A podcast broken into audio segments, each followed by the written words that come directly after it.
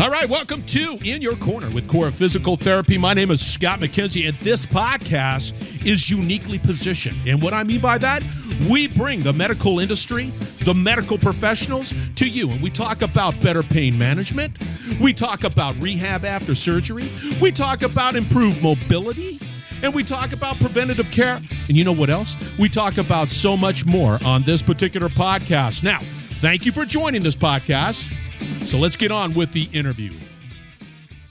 All right, welcome to In Your Corner with Core Physical Therapy. Yep, you need to go out to corephysicaltherapy.com right off the bat and make that a your first stop in finding uh, answers to better health. Corephysicaltherapy.com. It's a fun site. I like it. Chelsea, do you like it? Oh yeah. Good answer. You work for Core. All right. Uh, this is a great topic. I have no idea where it's going to go but I'm pretty excited about it. Pretty stoked. Augmented reality, total soldier, uh, soldier. Bet you've never done that. Shoulder surgery, and um, I, I don't know where that's going to go. But we have a panel, a panel that will definitely explain where it's going to go. Uh, Doctor Trenhaile, Trenhaile. Did I say that right? Please. You, you did. Okay. All right. Give us a little 411, a little background on who you are. So I practice in Rockford, Illinois. I work at uh, Ortho Illinois, and essentially I have a shoulder and elbow and knee sports practice. Um, but it does comprise mostly of shoulder surgery, and it's a high percentage volume of arthroplasty or shoulder replacement surgery, which I, I believe is the topic today. So that cool. is why I'm here. All right, excellent. All right, Chelsea give us a little background on who you are outside of the fact that you are moving. don't, don't tell us about that one. I'm Chelsea Turner. I'm physical therapist and clinic manager at Core Physical Therapy, uh, Edgebrook in Rockford, Illinois. I've been there for about three years, but I've been an athletic trainer for eight years. And I was a patient of Dr. Trenhaile's 15 years ago. Oh, get out of it, man. That's great. so, so what were you, what, six? Ta da! You're welcome. Thank you. and, and, I'm glad uh, we're not talking about elbow surgery. The the one we did on that one that was just gruesome. I I pulled some pictures up about dislocated elbows, and I just got all this squeamish. I'm glad we're not doing that. All right, Doctor Rick, take it away. First of all, I want to thank everybody uh, for this podcast tonight, and this this really looks to be a great topic. And I think this is the future, um, not only of sports medicine, but arthroplasty in general. So I think we'll learn a lot, and uh, we have a great panel.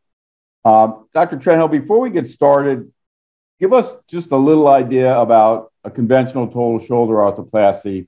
Um, who's a candidate, what you're looking for, uh, what your imaging is, etc. Certainly. So basically the definition of a shoulder arthroplasty is where we replace the shoulder joint or the ball and socket with essentially metal and plastic. And the reason to do that is to alleviate the pain in the shoulder and also improve range of motion and function ultimately. The operation used to be one that was for quote unquote the elderly. And what we've seen is that this particular area of medicine has basically exploded with the baby boomer population and is and the so the indications have really expanded into the younger patient uh, cohort and basically is is something that's uh, really helped a lot of folks because the implants now last a lot longer and they perform much better. And i think we've learned a lot of tricks and things along the way to to uh, better indicate patients for surgery and also um, also do the procedure better as well. So there's been all kinds of improvements and things, and uh, it's been a it's been a great journey over the last 20 years that I've been in practice. So before we get moving uh, along to augmented arthroplasty, let's let's talk about some indications. You have a 31 year old or 40 year old gentleman had maybe anterior shoulder instability, ended up having a reconstruction back in the day.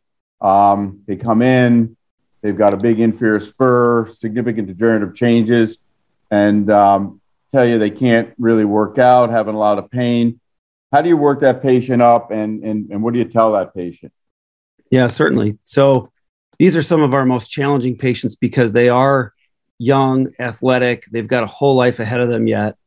And certainly the first diagnostic test that we would get is is not only a physical exam and history, but also diagnostic, just plain X-rays.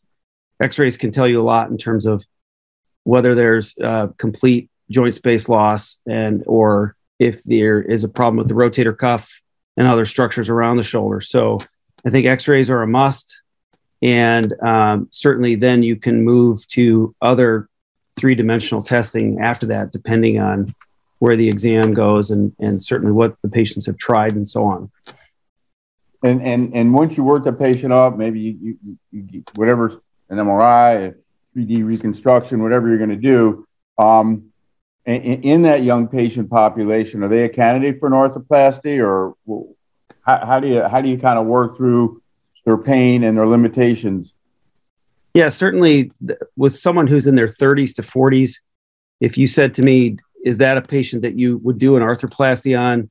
The answer is typically no.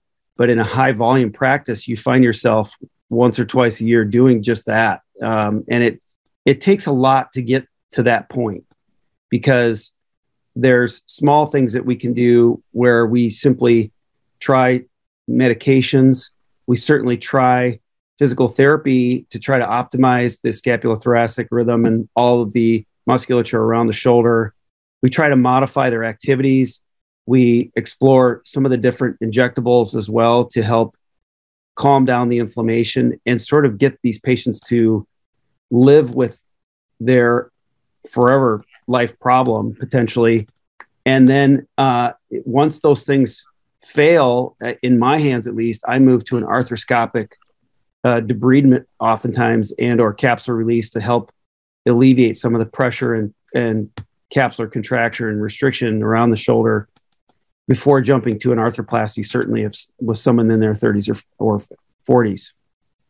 That, really that can good. be a that can be a, a, a pathway to take potentially. That, that, that, that was excellent. So Chelsea, uh, Dr. Trenhaile sends a patient over. They had an arthroscopic release. Um, maybe they're a couple days out. He wants to get the range of motion back, their external rotation back. Uh, maybe they have a little of that ratcheting sometimes. Um, give us your, your thoughts and, and how you work up that patient and, and what, how are you going to direct their physical therapy and what are you going to tell them in terms of expectations for the physical therapy? Yeah, in terms of a capsule release or something like that, you know, we follow Dr. Trenhaile's set protocol.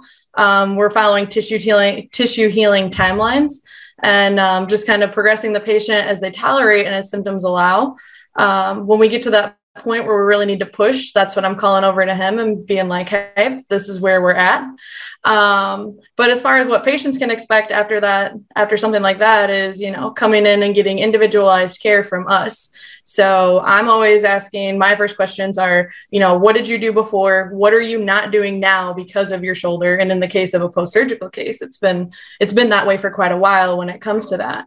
Um, so I want to know where their end point is and what they have to get back to. And then their their care plan is pretty much structured off of, you know, their activity. Awesome. Thank you. Dr. Treadwell, let's let's move on here a little bit and let's talk about um, your augmented reality and, and kind of the progression. What, what's happened to total shoulders over the last, let's say, four or five years?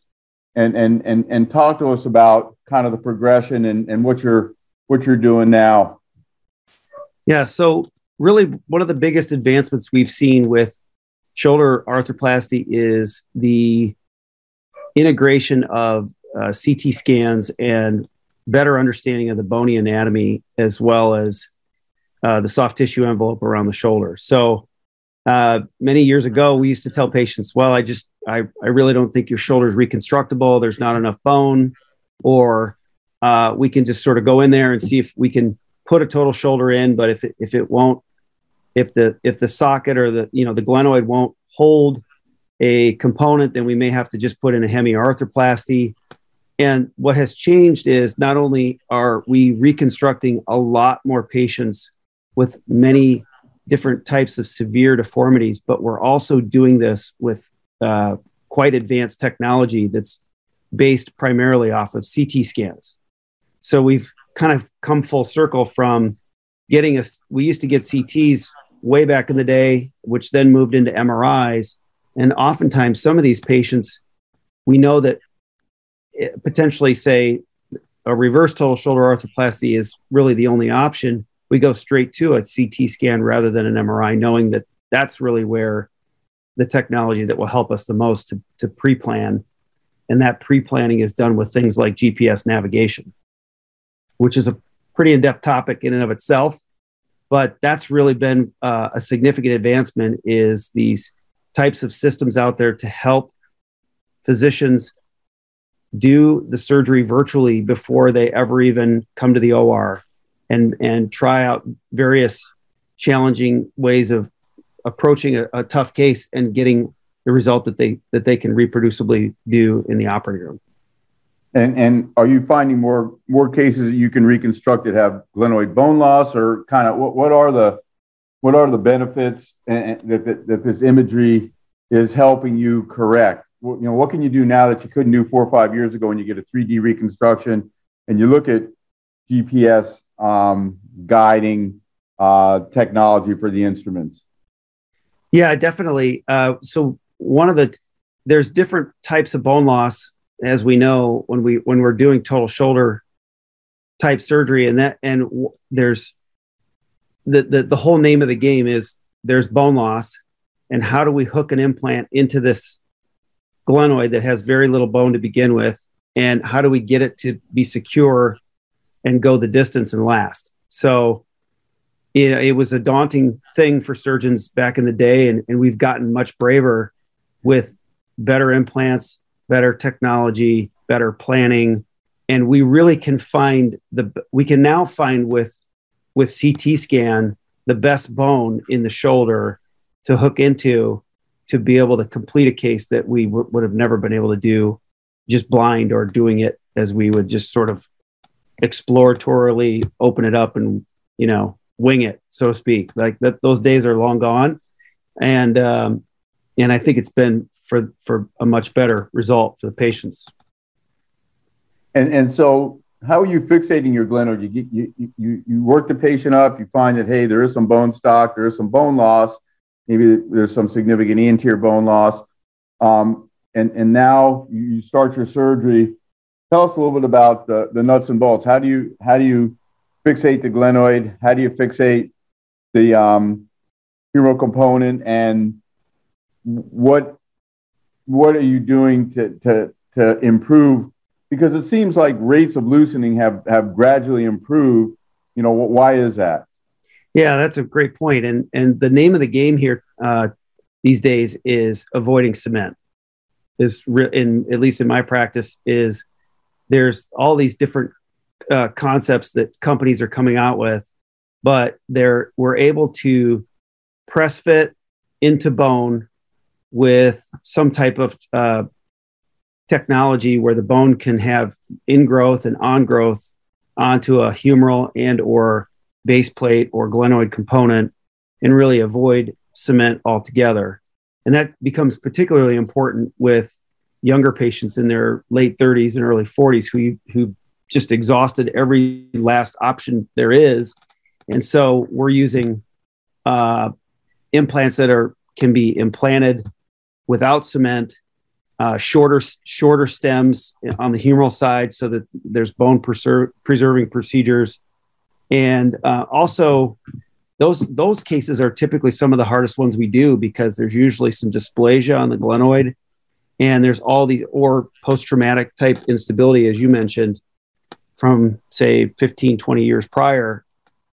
And even hardware in the way and all kinds of broken screws and things that could that you know that you've inherited from your pre- predecessors and so those are those are exciting events and and we try to do our best with those and frankly of, I th- really think uh, the avoiding cement is one of the key things to making these implants go longer because of the ingrowth and ongrowth that the, the the biology, so to speak, of it all. And, and um, go ahead. All I was going to say is, and then certainly the other piece of this is that, uh, you know, I, I think we we used to think we were fairly accurate where we were putting our implants. And now the, these companies are coming out with gps navigation and ct guidance. And it has been an eye opener in terms of where you're actually ending up versus where you thought you were because there's areas of the shoulder that have great bone and areas of the shoulder that isn't so good. And you and you have to play the hand you're dealt. So you you want to put your best foot forward so to speak. And and have tell tell us about the gps uh, tell us about how that works and tell us how you incorporate that in, in your arthroplasty. So the, the particular system that I, and I'll just disclose this, I'm a consultant for Exactech and have helped uh, develop some of these instruments and things. But um, the basically, you you have a patient that comes to your office, you indicate them for surgery, you get a, a thin slice CT scan, and you send it to the company, and the company begin will take it through a, a, a process where they segment the CT and they send it back to you. And it, in essence, you use the Exactech software to recreate the surgery and start to play, place implants on a on a screen to help say, well, if I do this, then I then I get this. If I try this, I get that. Is the offset right? Is the you know is the center of rotation where I want it? And it really allows you to be sort of creative in a stress-free environment to to get the best um, compromise because it's all about compromise. Like you can't have it all, so you have to do your best, and you have to, and that's where you can try it ten ways if you'd like before you before you lock the plan. Once the plan is locked, then you load it into the uh, proprietary machine that they have, and you reacclimate the CT to the patient via a transponder that you basically attach to the coracoid and take acquisition points intraoperatively, which adds about three to four, maybe five minutes, especially especially when you're first learning how to do it. Um, what I found is the cases where I want to do GPS, it's really made the case go faster because you you you sort of avoid all the jigs and the retractors and guides that sort of slip off or don't quite sit right. And then you're having to fiddle with it. There's the fiddle's all kind of gone because you've you've locked in your plan before you go. And not to get too off base but the bad part about any sort of um, guidance type of equipment whether it be um, an arthroscope tower or um, an image intensifier or gps navigation is is you never can really quite see it well when you're trying to work on the patient and you're always craning your head around trying to see where that piece of equipment is. When you wear the 3D goggles, you can take virtual screens and place the screen right next to the patient sterilely, right where you want to look and see, which is one of the many advantages of why I've incorporated virtual, uh, the non-virtual, the augmented reality. Even I say it, I'm get get myself in trouble here but um, the augmented reality helps facilitate using some of these other technologies. So it's it's been a real journey. It's been great. And and and is it GPS standalone technology, or is it all incorporated into your typical jig system? Kind of kind of explain how they go hand in hand.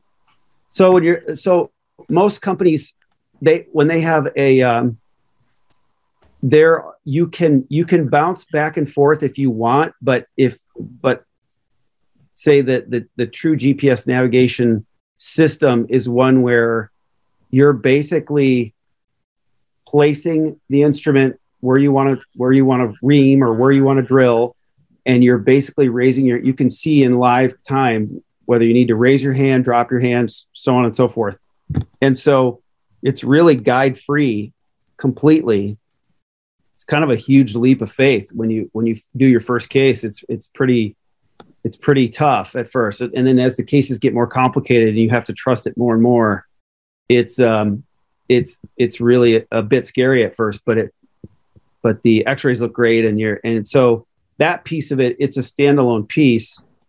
The the augmented reality is a, is a different piece of technology that that we layer over the top to make it e- even easier. So they're kind of two different things, and that and that's a a, a different piece of technology from a different uh, company. And so the question I always get asked, I'm a sports guy and I don't I don't do arthroplasties, but when I'm going to send someone for an arthroplasty, uh, the question is always the same, and that is, well, how long how long do, can I expect this to last? Which obviously is directly related to their age and activity level. So, what do you tell those patients? Yeah, that's a that's a great question, and and it's it's it's just exactly that. It's it's related to activity level and bone stock quality and and comorbidities of of other you know issues or things going on with the patient. I think we could we can quote older data with some of the classic implants. Uh, say a total shoulder is, uh, you know, 90 93% good to excellent results at, at 10 years, 87% good to excellent results at 15 years, and things sort of drop off from there with the older implants that aren't what we're currently using today because those data points haven't been gathered yet. So um, you have to have some pretty honest and tough, hard conversations with patients about this is, you know, there's a part of this is we don't know, but your quality of life is so bad at this point like we can make this a lot better for quite a few years to come. And interestingly enough you'll see some of these patients come in that, that have had 30 some years of a, a joint replacement. It it looks loose. It doesn't look all that great but the patients are like moving their arm and they they look they they're happy and they're just like i want the other one done. And i'm like okay pressure's on but we'll do it you know so yeah, that's a tough question, and it's a and it's can be a sobering answer, but it's ultimately when you get to that point, you have to do something for for the patient. And and and walk us through your post op course. When when do you start therapy? Because we're going to kick, it to Chelsea here in a minute, and she's going to tell us about the post op therapy. But what do you tell them in terms of activity when they start range, when they start, when they can go back to to playing Fortnite or whatever they yeah. whatever they do? What what what what, what's their post-op course? Yeah, I think the, the post-op course is is drastically different for an anatomic total shoulder versus a reverse total shoulder. And um, you know, the big thing with the anatomic total shoulder is certainly you have to take down the subscapularis rotator cuff in the front, as we all most people do. There are some subscap sparing techniques that I don't. That sort of came and went a, a, bit. It's very hard to do, and it's you have to have the right patient and all. So most patients get a sub a subscap takedown, which really limits your external rotation for that first six weeks. Uh, there's passive range of motion that can be happening, but but actively, I'm pretty conservative until that six week mark has been achieved, and then we sort of move from there and and um, advance with uh, active and active assisted range of motion. But the the first six weeks is the most limiting. On the reverse side of things, uh, you know, so you flipped the ball and socket, so to speak, and classically the the Grammont style reverse is is what was you know brought to the was invented in the 90s and brought to the US in the early 2000s. And the problem with that implant, it's a great implant. It gives you fantastic forward elevation, but it can dislocate because you've taken your your center of rotation and you've uh, distalized and medialized it. So the pec major becomes a, dis, a dislocating force.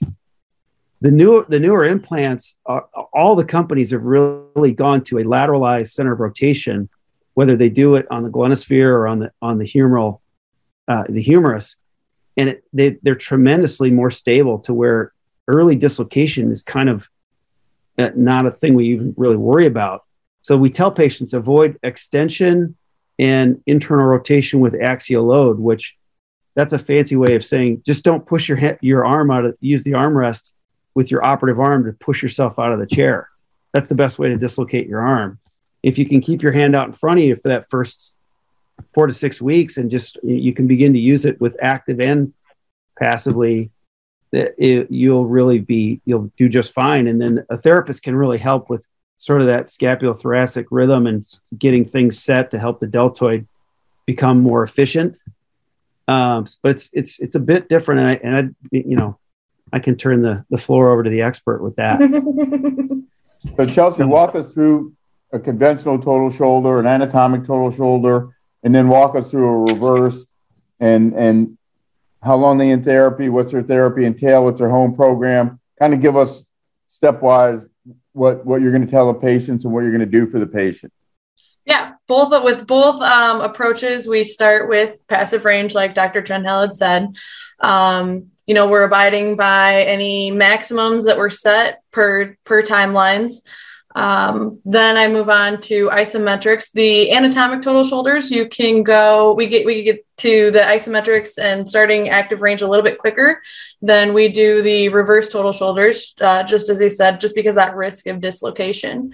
Um, so once we get to uh, isometrics, um, then we're on to active assistive range and then active range. So we use the pulleys, um, the biggest complaint I have with patients after both surgeries is incisional pain. Uh, mm-hmm. So, one of my kind of key features of my rehab is incorporating E-stim as early as I can. Um, E-stimming around the the incision, not over while it's still healing, and then as soon as we get the green light, getting that scar mobilized and ready to go. Um, that's where you know when people are getting me cranking on their shoulder, that's where they're complaining about where it's at. So if we can resolve that, then they're usually a lot more comfortable in general. And, and Dr. Trenhaile, give give us a little idea, because this is another common question. You know, what can I do? Can I play tennis? Can I snow ski? And I'm not talking about immediate post-op, but you're, yeah. you're three months out, you're six months out. What what are the limitations of activity? Can you play golf? What what what do you tell your patients in terms of activities? And then when is return to sport? Is return to sport three months, six months?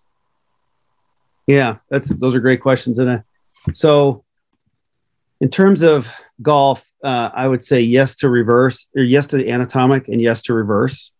Uh, by all means, both of those are are sports that you can return to. Uh, golf's a great sport because you can basically work on your short game down low I mean, you could start putting within a couple weeks and then move to the the fringe shots and, and so on as you move along. Uh, it probably takes, you know, the that four to six months before you really are are picking up your driver and really letting it rip.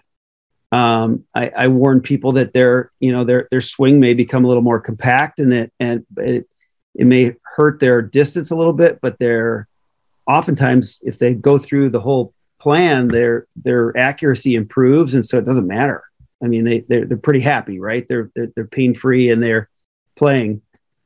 Tennis, um, I think tennis with an anatomic is more viable than with a reverse potentially because of the some of the um, internal rotate. You know, they lose some internal rotation with a reverse potentially. Uh, it, de- it depends on what's left. As we all know, that you're doing reverses for different reasons. Like cuff tear arthropathy means that some of the cuff may be there, some of it isn't. And albeit we can make their forward elevation better, uh, some of the other aspects of their rotator cuff are a bit of an unknown, whereas an anatomic total shoulder is a little bit more plannable, I guess, or predictable. Um, so uh, a lot of folks will start out with doubles tennis just because it's a little, you know, there's maybe I hate to use the word less intense, but it's it's there's not a you know a single serve is is tough at first, so that's probably a four to six month endeavor. Um, so it, it, I play that sort of case by case a bit, but I don't rule those things out. Uh, skiing, I don't have a problem with skiing, especially with an anatomic. Uh, some you know reverses, uh, people do it. I mean, you you can't stop especially athletes. Um, it's you know you you do your best to protect them, but they're going to do what they feel comfortable doing, and and uh, and off, I'm often told that they they're doing it. You know, it's it's just part of life. So it is what it is, right? We, we do our best. And what about swimming? Can it can go, go through an anatomic and a reverse in terms of uh, swimming? I've I've found that either one of those swimming in, in, my hands is is not discouraged by any means. Um, and some of that depends on how i mean chelsea can kind of comment on some patients kind of fly right through and others struggle a bit. And it's it's um, you know maybe it's my technical fault for that but uh, but i think again you kind of play the hand you're dealt and you're reconstructing what's what's there. And uh, but but a a pool situation can actually get a shoulder moving sometimes and do things that that we struggle with on land on our own. So I've always found the pool to be an interesting tool. Uh, so I, I, I encourage it. I don't discourage it, but it's it's a you know later on it's the three to six month era for me just to just to make sure we've got the wound to heal and and we're getting things to fire and sort of do what they're supposed to do. Awesome. And Chelsea, tell us about the home program. What do you, what do you how how many times a week do you see the folks, and for how long do you see the folks, and what, what does their home program entail? So typically for total shoulder, we'll start seeing them around four weeks post-op. Um, we'll probably see them in the clinic three times a week. Um, and then I expect my patients to do uh, exercises um, initially daily, that'll be like your table slides, really simple stuff where you get out of the sling and just slide the arm along your kitchen table, um, doing your pendulums, simple things like that. Uh, as we progress in the clinic, your home exercise progresses with that. So, like I said, then I'm giving you printouts of the isometrics, um, and and I have I have something for somebody to do every day, not everything every day. Um, and the, like I said, as, as you progress in clinic, you're progressing at home. So if there's something that you can do at home, that's what you're going to be doing. And we're going to be constantly giving you new stuff in the clinic, um, not keeping you bored. As you get through, we uh, tend to wean down to two times a week. And then, uh, you know, graduation occurs anywhere. Some people, like Dr. Trenhaile said, some people fly right through. Um, they could be looking at an eight week rehab. Some people are 12 to 16 and that also is very dependent on what they want to do. If they're going back to golf and it, it can be to a point where we we keep them in therapy eight weeks. We got to wait for some things to heal. We got to wait for range of motion to progress at home um, and then they want to come back and work on a higher skill. So then you know they discharge therapy for a little bit they come back when they're ready to get you know out on the golf course. So now we're starting to get people back for various things and uh, in preparation for summer activities. That was excellent so, Dr. Trenhaile, give us give us your ideas about this technology for other procedures, MPFLs, ACLs, etc. I mean, is there is there you got to think that that technology is going to progress, and especially trying to find the isometric point on a, on an MPFL. Um, how does this relate? Well, that's a great point. So, I think I would switch gears. You know, I think th- these technologies will definitely uh, overlap and and overlay over each other. But I'll, I'll I will submit to you that where I found we, we take these CT scans and make a three dimensional image and load them into the goggles and wear them the goggles in the operating theater. Not only can you access the radiographs, the MRI, and the CT, you can have them all side by side in the room, out of your field, but right very in front of you but you can have these 3D models and you can twist and turn and enlarge and you can you know there are little lumps and bumps on the bones that where the isometric points are supposed to be for these ligaments. And you're like i think that's it. Is that it? I'm not sure. Um, so yeah we, I, I, think it it has a huge effect in terms of um, you know multi-ligamentous knee reconstructions with converging tunnels and things where it gets a bit complicated revision situations um, trying to drill the the least invasive type of tunnel or, or anchor point onto a patella and not crack the patella you know because of the lack of bone. Uh, a bony bank Bankart can be somewhat challenging if it's more than one big piece certainly or and even potentially um, re- reconstructing or doing a Latarjet procedure for glenoid bone loss. I mean that that's another thing in the sports arena where having these holographic 3D images is so much better because you've you can take the image and look all the way around it. Put your you can look up, be inside of it practically, and and, and see like oh man that's that's the problem right there. So it's exciting stuff. I think there's a lot of things that will be developed in the future to help guide us. We're certainly not there yet, by any means, and and I would not say it's the the goggles are a, a, an educational tool at this point, with a whole lot of future to come as as the technology expands. And, and you think that that will be applicable for total hips and total knees and total elbows, et cetera? I mean, is that just is that just the next step? Yeah, absolutely. I think I think there'll be a lot of companies and players in the space because it's it is the way of the future. Um, you know, this is one of the this is this company is one of the early adopters, and it's neat and fun and cool, and I and I think it's just going to blow up from there. I, I really do. It's having all this all of this technology at your fingertips while you're in the sterile field is is very powerful. And then even beforehand, so you have the right hardware, the right plan. You you can collaborate. You can you can. I even collaborated with a couple of surgeons in Europe where they did a complex elbow osteotomy, and I was literally looking through their HoloLenses with through the assistant and the surgeon and back and forth, and it was seamless. It was incredible. We videotaped the whole thing. We took pictures. You can take notes. I mean, it's nuts. It's really advanced stuff. It's fun. That's awesome. It's like an iPhone 30. I mean, it's crazy. Um, That's good. So, so, so tell us where the future is going. I mean, in in arthroscopic surgery and in arthroplasty, is it all going to be, you know, VR? Is it all going to be, um, is it robotic? What where, where are we headed? Uh, I I think it's probably, you know, there'll be several streets in that town, and and they all get you to a destination you're headed to, uh, but there'll be different pathways that are better than others. I don't. I'm. I mean, I'm not sure. I. I think. Um, I think that the the augmented reality is for, say, trauma, you know, complex pelvic fractures and uh, pilon fractures and all those kind of things that my partners think. Thank goodness they're around to help me with. But they they tackle these things.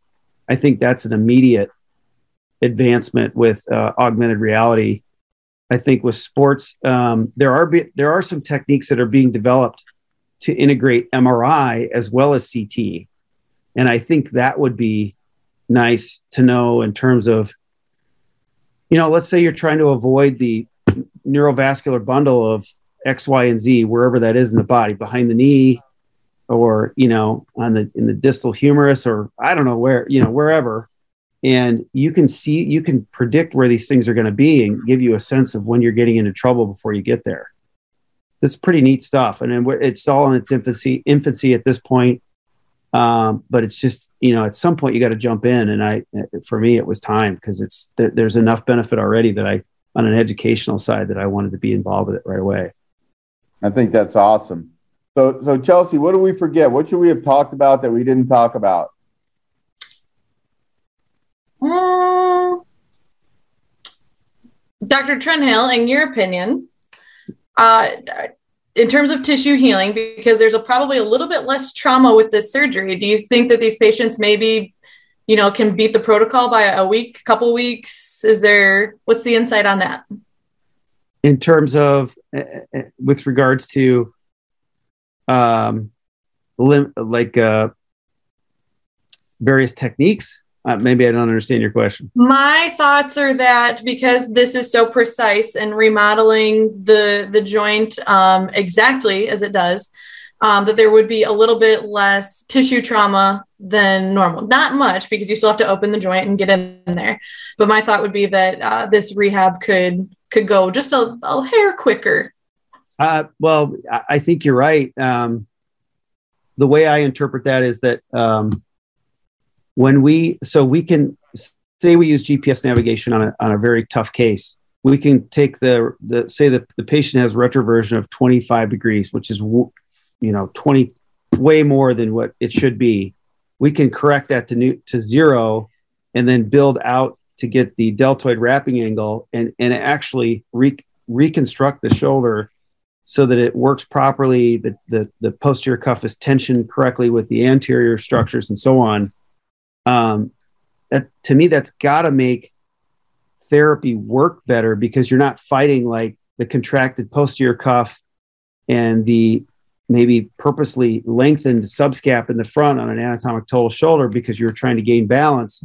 The technology helps guide you through that and not um, not guess so much. I mean frankly it's it's a you know surgery's an art form of course and and this is meant to sort of standardize things and make things a little more predictable so uh, yeah i mean you you've seen it when when everything clicks, it clicks. And and when people are struggling, there's always reasons, but and sometimes they're unavoidable. But I think this helps make things less unpredictable.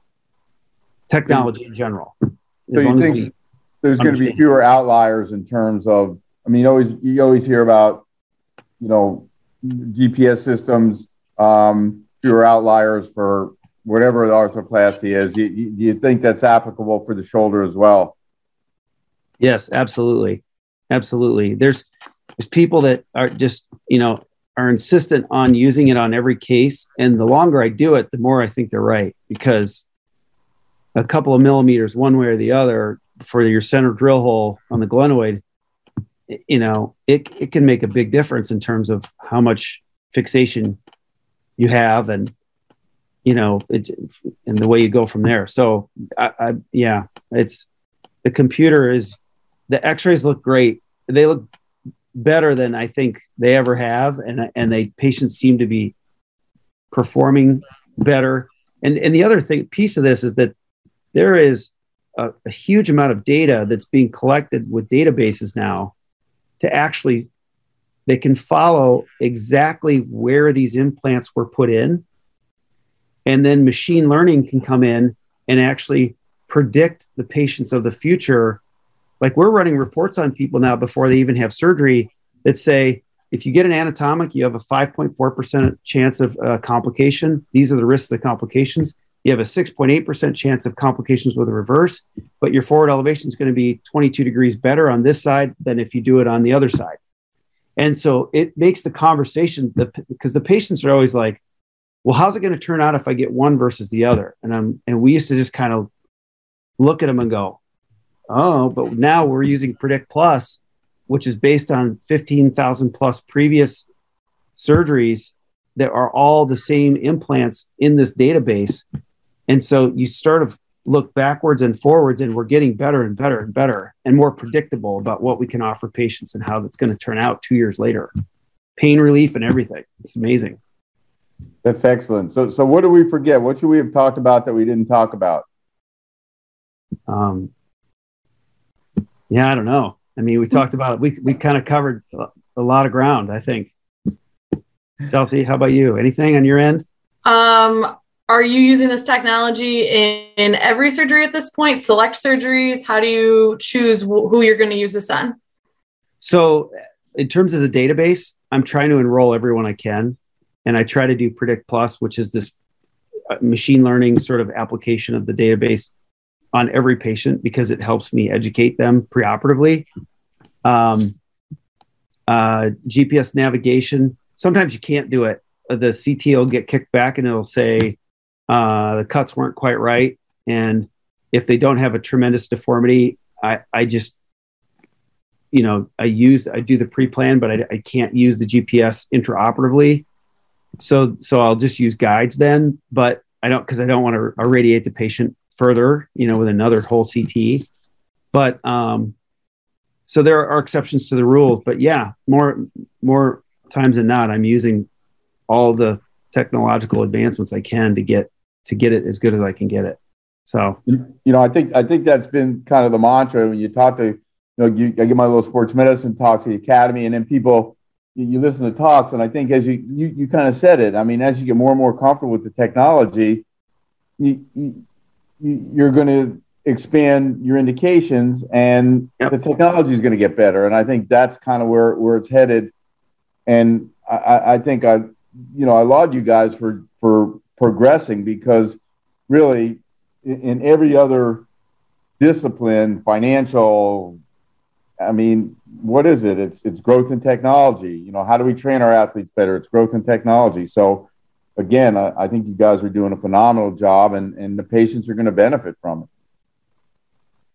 Yeah, I do too. Thank you for for that. That's um uh, it's interesting too because it, in you know sports medicine uh, is always the side that that usually pushes the envelope, and this is one of those times where we're actually on. I started out as a sports guy, and you know, 20 years later, suddenly I'm doing almost 200 total shoulders a year. And I'm like, what happened to me here? But, but it, but I still love the technology.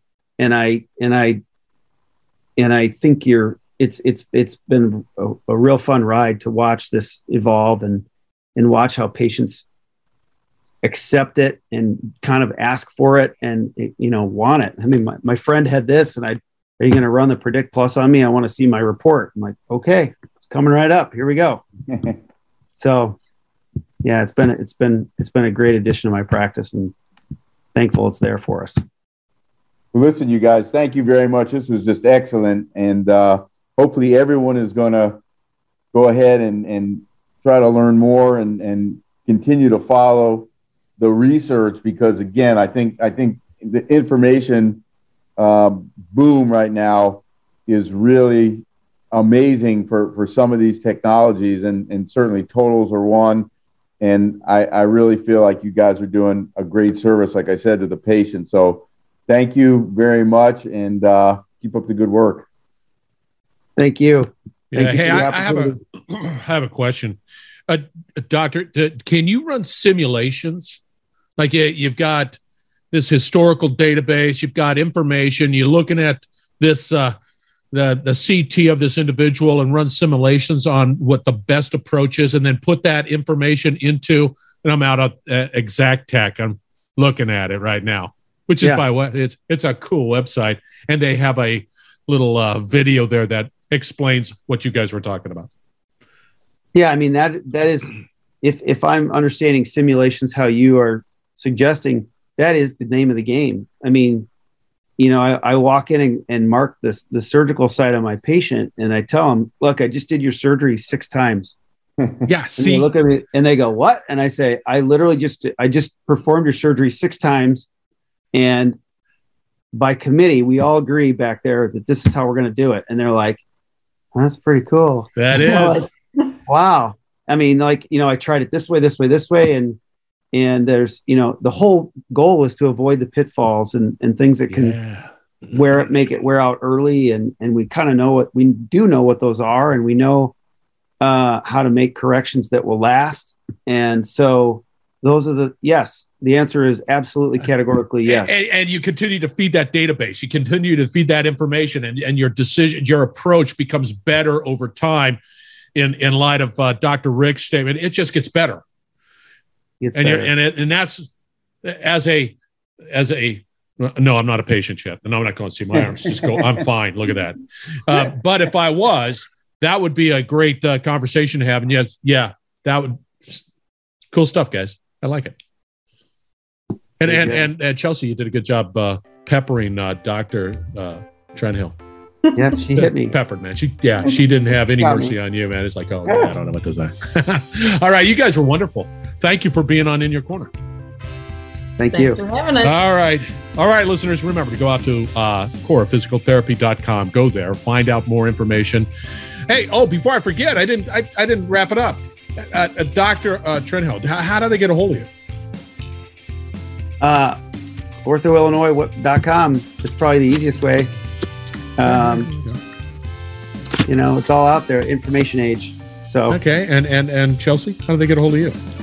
Uh, coraphysicaltherapy.com or the our clinic's phone number is 815-977-4095. But you're, I'm you're, available by email, cturner at corahealth.com. And you're, you're you're moving. Is that your office there? Are you moving?